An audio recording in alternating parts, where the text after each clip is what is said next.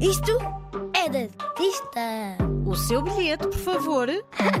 Neste museu as crianças não pagam. Isto é mesmo de artista. Hoje vamos falar de uma noite estrelada de Vincent Van Gogh. Que noite tão bonita! Uau! Consegues ver as estrelas e a lua? Consigo, consigo. São lindas. Parece que tudo se move como num sonho. Pois é. Parece que tudo é mágico como numa fantasia. E era assim que Vincent Van Gogh via o mundo que o rodeava, mais com a imaginação do que com o que estava à sua frente, mais com os sentimentos do que com os olhos.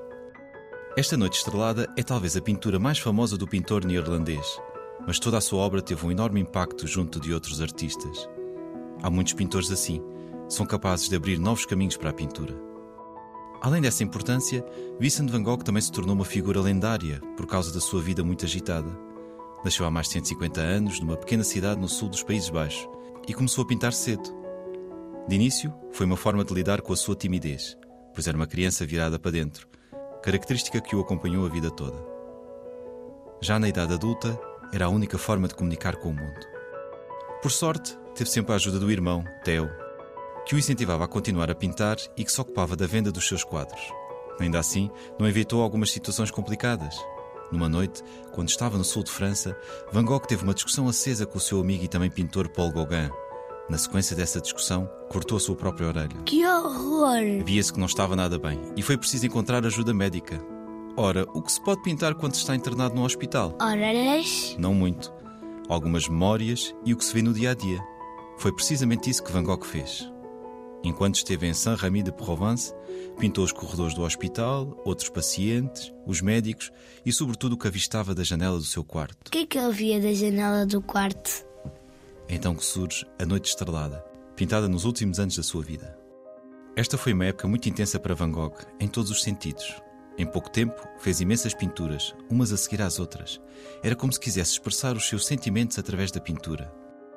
Com cores muito fortes e pinceladas carregadas, os seus quadros parecem que vibram, têm uma energia muito própria.